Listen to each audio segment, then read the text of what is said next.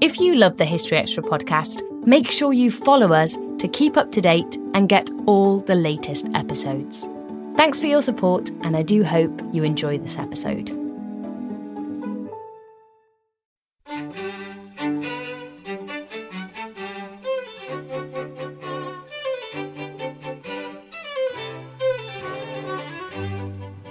Question of whether or not we should call the suffragettes and the WSPU terrorists is redundant to me because they are, and they were, and they were proud of it then. That was Fern Riddell discussing the suffragettes.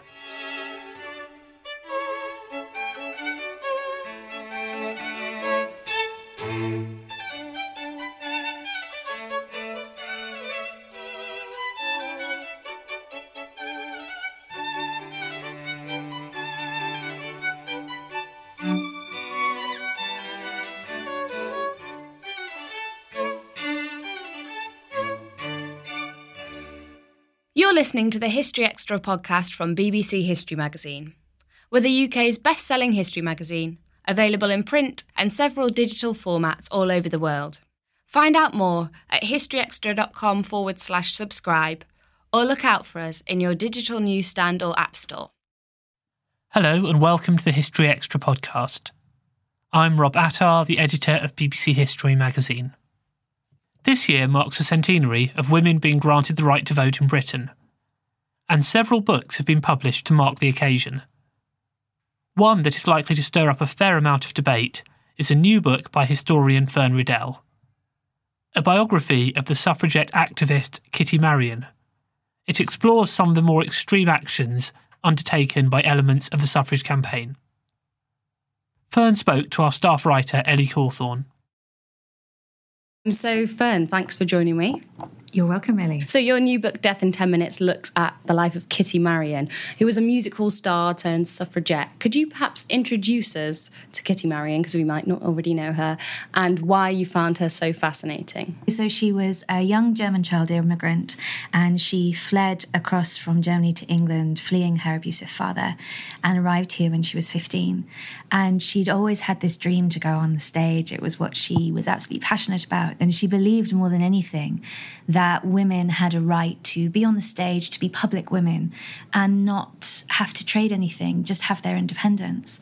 But she constantly found that men expected her to trade her body or trade sex in retaliation, in return for that independence. And she thought that was a terrible idea. Um, and at the same time, as she was really trying to campaign and get people to listen to her, the suffragettes appeared.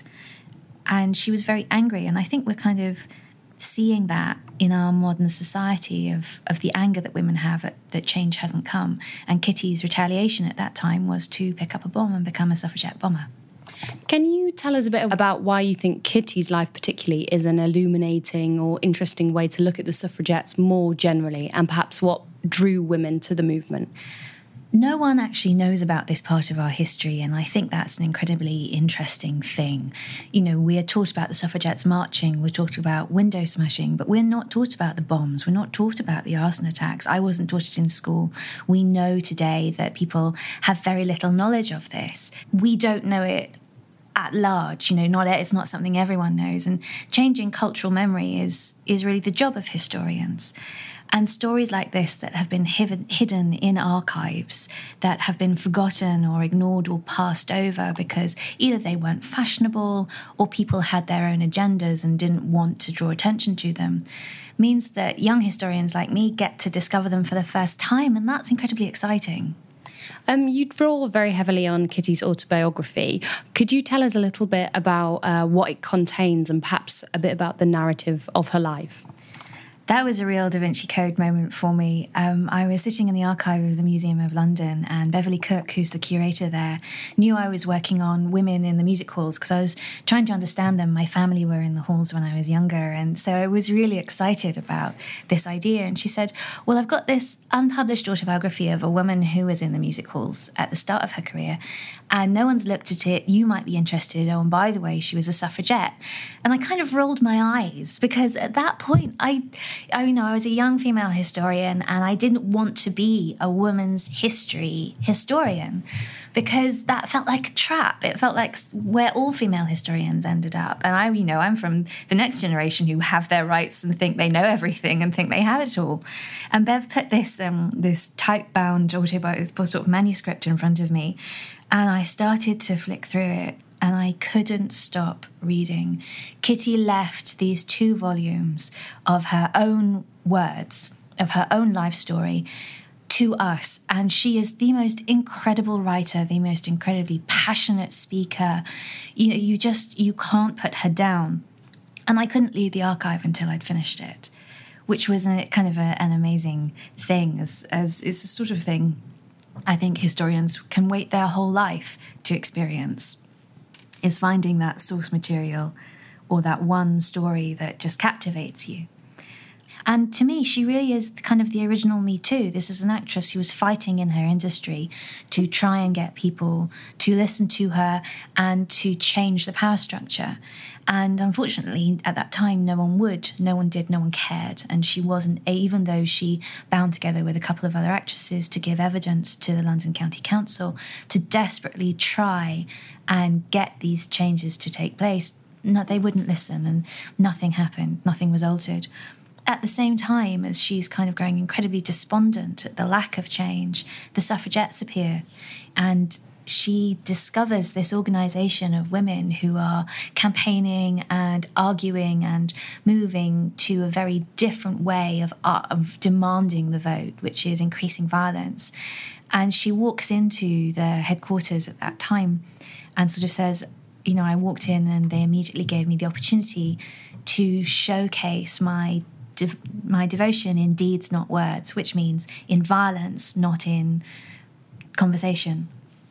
And so she becomes really, to me, Edwardian England's most dangerous woman. She's marching around. She's um, she's sent across the country to carry out an arson and bombing campaign, and she's burning down MPs' houses. She's setting bombs in national parks. You know, she's really she's going for it. Absolutely, she's an incredibly dangerous and violent soldier and cause of the suffragettes. One of the results of this is that she is she occasionally is caught and arrested by the police, and in one one sentencing is actually force fed 242 times. It's one of the most extreme force feedings that we have amongst the suffragettes. But because she's a German immigrant, when the war breaks out, even though she's been in England for the majority of her life, the Home Office suddenly sees on the fact that they might be able to get rid of this incredibly dangerous woman by accusing her of being a German spy. And there's a kind of a, an incredible moment where Kitty is on the run. The police are hunting for her, trying to find out she is a German spy, and she manages to kind of get out of the country with the help of a number of high-profile suffragettes and is sent to America, where she has what I think is almost a a nervous breakdown or a, a, kind of a reaction to the life that she's been living for the last few years. And she goes into hiding and then is discovered by a journalist working as a maid in a, um, a New York household and it brings her back to life that kind of that attention on this missing suffragette. And she discovers the birth control movement which is emerging at that time in new york and becomes uh, one of their leading figures for the next 20 years working between the us and the uk as a birth control campaigner. You know she's meeting hg wells. She's working with margaret sanger. She's again traveling across the country but this time lecturing on birth control and to have one woman's life that connects both the suffragettes and the argue the fight for the vote in England and the birth control campaign in the US and the UK is an incredible thing to have. We do not have anything else like it. We no one's ever looked at this. And these are the two most important campaigns that are still affecting women today, rights to your legal representation and your voice in your society and rights over your own body. And no one else has ever encompassed that story like Kitty Marion. I think a lot of the time um, the suffragettes are written about and thought about in purely political terms. Uh, um, you know, women getting the vote, that was a victory in Parliament. But you um, contextualise them within a kind of broader history of uh, gender, culture, and sex, particularly, and women's sexuality. Can you explain to us the connection that you drew between women's sexuality and suffrage? Well, I actually started out as a sex historian, as a historian of sexual culture, and how women have and how women's sexuality has either been used or they have used their own sexuality has always really fascinated me because I think it helps us reset this dominant understanding that we've had of womanhood in the last 200 years, which is as purely a state of victimhood. And as someone who works on this period, all I can find is incredibly strong, passionate, and powerful women, not victims. And I, I kept kind of getting really angry as a PhD student of sort of going, well, people have always told me that this wasn't happening and that women didn't know anything about sex. And actually, I'm finding, you know, female birth control campaigners in the 1870s who are publishing hugely popular books that talk about condoms and the withdrawal method. And I was never taught this in school. I was, you know, I've never seen this anywhere. And so I kind of I came to it from that background of reassessing uh, how we see women and and not seeing them just solely as victims before the vote. Because we really you know i think we do. We sort of look at 1928 as the moment when women suddenly had rights and suddenly were equal. And we all know actually in reality that's not the case at all. Before then there were huge numbers of incredibly passionate feminist incredible women who were just living their lives and who were arguing and demanding equality and taking equality in that social space long before the vote had turned up.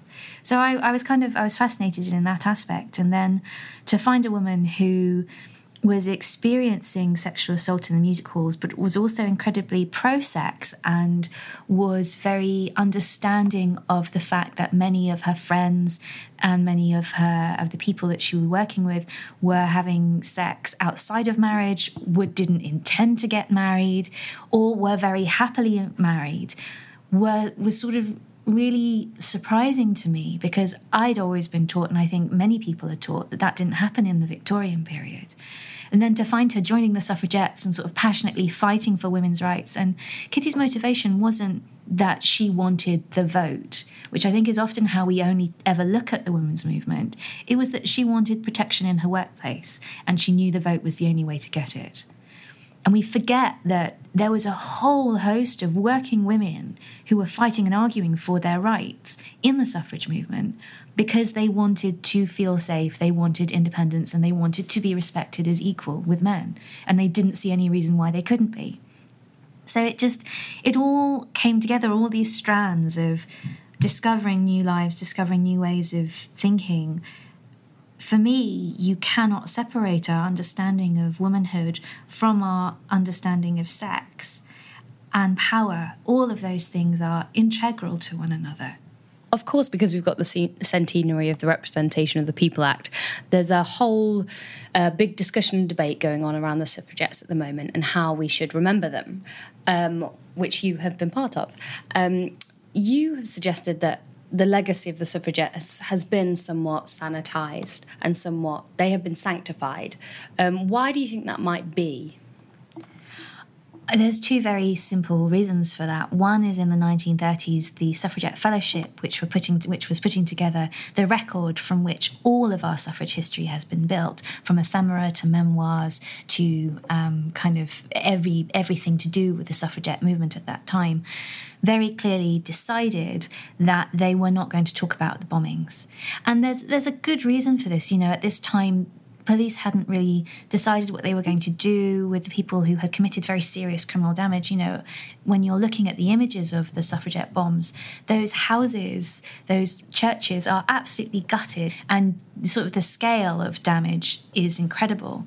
So a lot of these women who were who were starting to wonder if they should talk about that part of their lives in their memoirs were very aware that it could leave them open to criminal prosecution. So I think there was a, a, desire to, on the one hand, protect those living suffragettes from criminal prosecution or potential criminal prosecution, and also to kind of step away from that incredibly violent rhetoric and its memory, because that had always been a serious t- issue between the suffragists and the suffragettes, between the WSPU, who were the people committing these violent acts, and everyone else within the women's movement who didn't agree that violence was the answer. So I think that was what happens in the 1930s. And then really historians historians can only work with the records that they have. And so, for the historians working in the 70s and the 80s and 90s, their preoccupation was often on what happens to the, what happened to the women's bodies, as much as the feminist movement at that time was focused on women's bodies and, and our rights over them. And so they looked very much at force feeding and they looked at the trauma and the lack of women's rights in general society. No one has looked at the violence itself. And that might surprise us because we tend to think of history as something that is well known and decided and fully researched. But actually, this history, this bit of our history, is only 90 years old. That's how incredible it is. You know, that's how close it is to us. And so there hasn't been anyone who looks at it. The only other person who ever looked at it was C.J. Bearman, and he unfortunately died recently. And he managed to only publish a single journal article on it.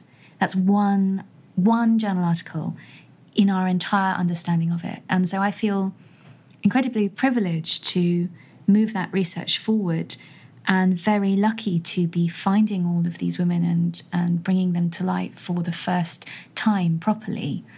But I hope it's going to, the one thing I really hope is that it's going to inspire others to do the same because there's so much there.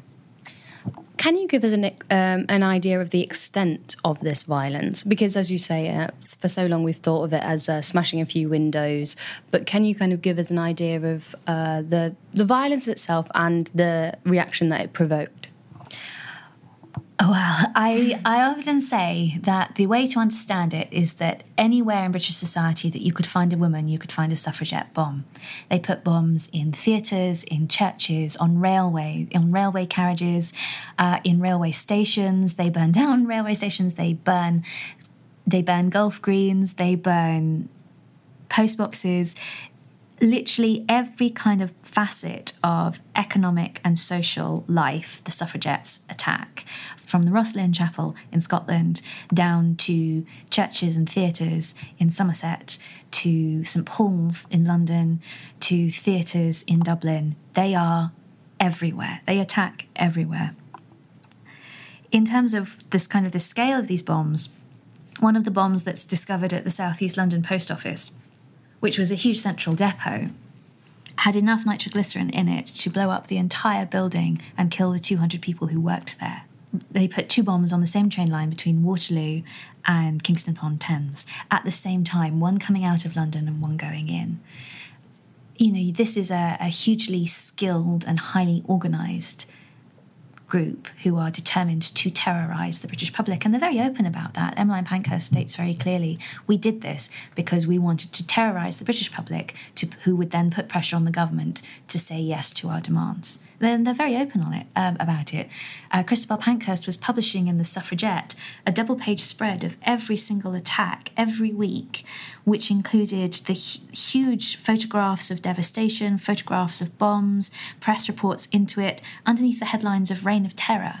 You know, they were owning their violence. They weren't embarrassed or ashamed by it. They were absolutely dedicated to it. And I think one of the things that really surprised me the most when I was researching it was just how many bombs there were.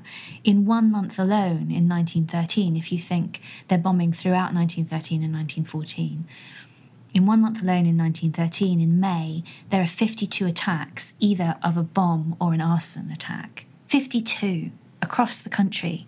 You know, this is an incredible scale of violence, unlike anything else we've ever experienced at the time. And, or really, I would say, after. And the, the police at the time were absolutely convinced that the suffragettes were the most dangerous organisation working in Britain at that time. Not the Irish, not the anarchists, it was the suffragettes. And we've forgotten this. We've we it's been hidden from us. It's been pushed to one side. And I really think we have to examine it because it tells us so much about both women then and women today.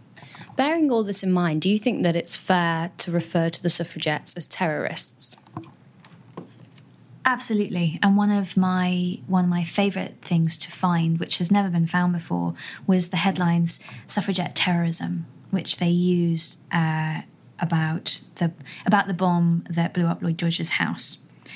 And when we know that it was referred to as suffragette terrorism at the time, when we know that Emmeline Pankhurst specifically says we wanted to terrorise the British, you know, the Greater British public, and we know that they are taking out communications. that You know, they cut down trunk telegram wires and telephone wires between London and Glasgow. That's like taking out the internet between London and Glasgow today. Can you imagine what that would do? That they would burn, they would put serious phosphorus chemicals in the post, in post boxes that resulted in horrendous burns on the postmen who were emptying those or finding them later.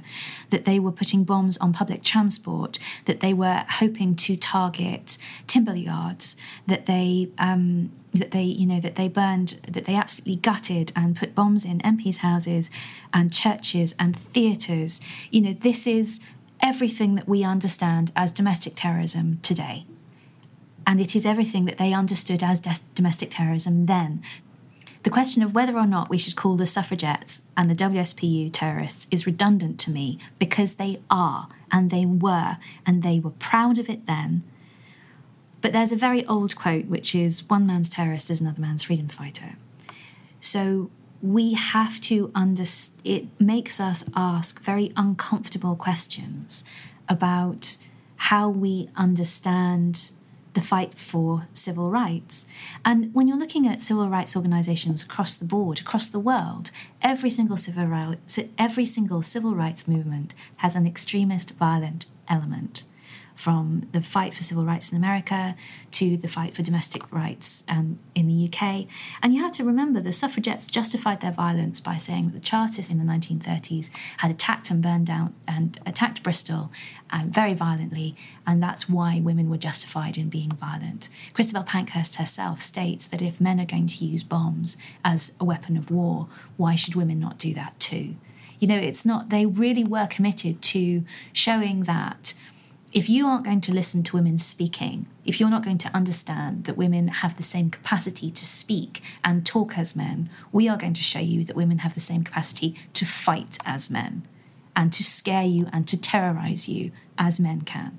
And it was it was really a very dramatic, dangerous grabbing of equality, you know, demanding of equality. They weren't going to take no for an answer. So ultimately, to what extent do you think that the violence did contribute to women getting the vote? There was a lot of public uh, backlash against it. It made people uh, very hostile towards the suffragettes. So, do you think that it did contribute to um, the Representation of the People Act in 1918? Absolutely, and I think I think you're right there to pick up on the fact that there was a huge backlash backlash by the public to the violence, and I think that socially the violence was detrimental. I mean, it definitely drew a number of other women who felt as Kitty did, desperate, uh, ignored, and and were horrifically radicalized by the violence they had experienced in society themselves that led them to carry out these actions.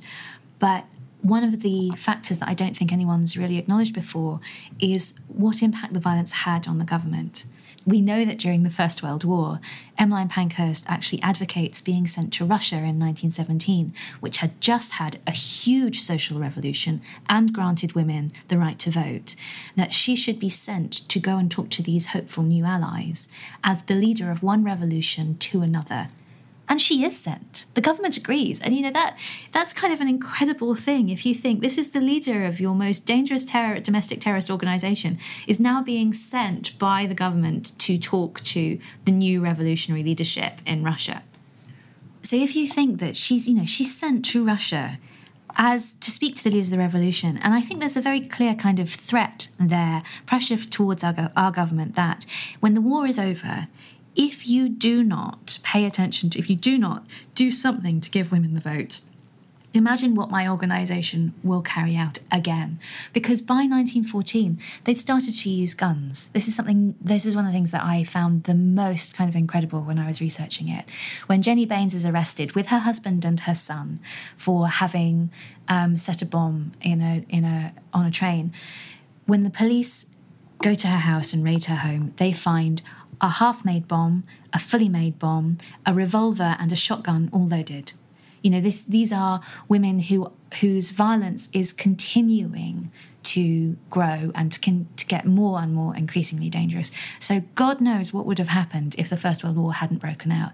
And I think the government and the police are fully aware of that because they had they were unable to cope with the suffragettes before the war imagine trying to put a society and a country back together with the social and economic damage that the First World War did, and then you have the risk of a terrorist organization kicking off their violence again. Of course, that was a factor in our government deciding to award some women the vote. And what's really interesting about that is the women that they do award the vote are over 30 who match a property qualification which is either renting or owning something that was worth at least five pounds. Now, that legitimizes a huge number of the suffragettes who were arrested for serious violence, but also does not give the vote to the ones who were very young, who will perhaps remain radicalized after the war. I absolutely think that the violence was a very serious pressure on our government that no one's acknowledged before, but that doesn't mean that I think it was beneficial to the women's movement on the whole. Do you think that we can see this violence as morally justified, or do you think it's even useful to have moral judgments um, reflected back upon it?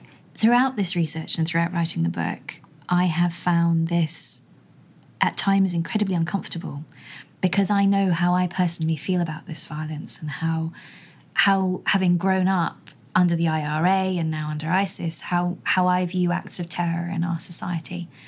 And it's I think it's it's a very you get a very emotional reaction to it whenever you're you're thinking about it. And I know that when I've when I first started researching this and I started talking about the suffragettes and showcasing what their violence really was, a lot of people found that reality incredibly difficult and were very upset and almost traumatized by discovering this in a movement that they idolized and they thought of as as close to perfect as possible. Personally, I think we have to know our, our history in its totality. A half history or a sanitized history serves no one, it, it's a corruption. And if you can present people with the facts, that actually gives us a far more interesting conversation and it makes us ask questions of ourselves and it makes us ask questions of the past that we haven't before. And history isn't easy. It shouldn't be comfortable. It shouldn't be something that, you know, you is is safe. It should always challenge you. It should always be challenged. And that's why we have to look at these women and we have to understand their motivations and understand how people have fought for our rights. Because if we don't, we're going to ignore how hard and those incredibly difficult decisions they made to get us here. And that does a disservice to them and it does a disservice to history. That was Fern Riddell. Death in 10 Minutes, Kitty Marion, activist, arsonist, suffragette, has just been published by Hodder and Stoughton. And you can read a version of this interview in the May issue of BBC History magazine, which also contains articles on Elizabeth Woodville, Karl Marx, and World War II adventure. Look out for it in all good retailers and in our many digital formats. Okay, well, that's about all for today, but do listen in on Monday when we'll be delving into the history of medicine.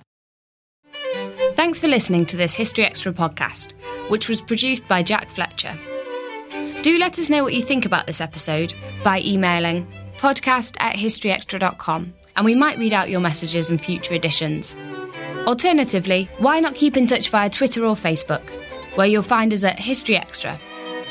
For more great history content, don't forget to visit our website, historyextra.com, which is full of history articles, quizzes, image galleries, and more.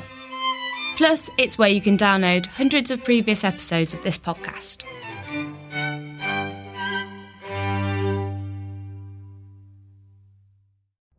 Collision between a Chinese jet and an American spy plane. He came and rammed into our left wing. With relations increasingly strained, what are the chances of things spinning out of control? The Western world was asleep. I'm Gordon Corera. I'll be exploring the friction in this most important of relationships and asking Has the West taken its eye off the ball?